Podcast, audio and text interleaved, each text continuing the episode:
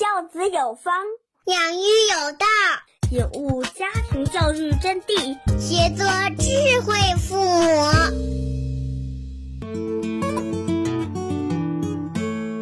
母。教子有方，养育有道。大家好，我是天津市青年发展促进中心副主任、天津师范大学学生成长导师李青。因为多年校内与校外教育经历，我经常被年轻爸妈抓住问，孩子什么时候开始学特长比较好，学什么比较好，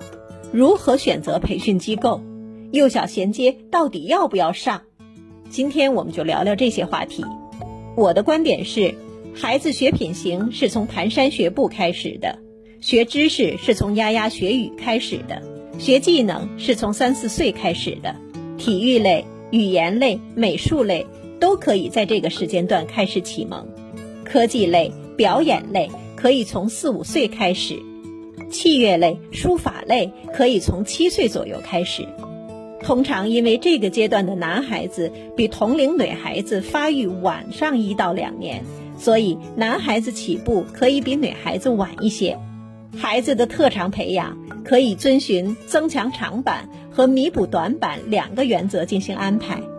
孩子最有优势的项目和最需要锻炼的项目都可以安排上，在这个过程中我们再进行发现和调整。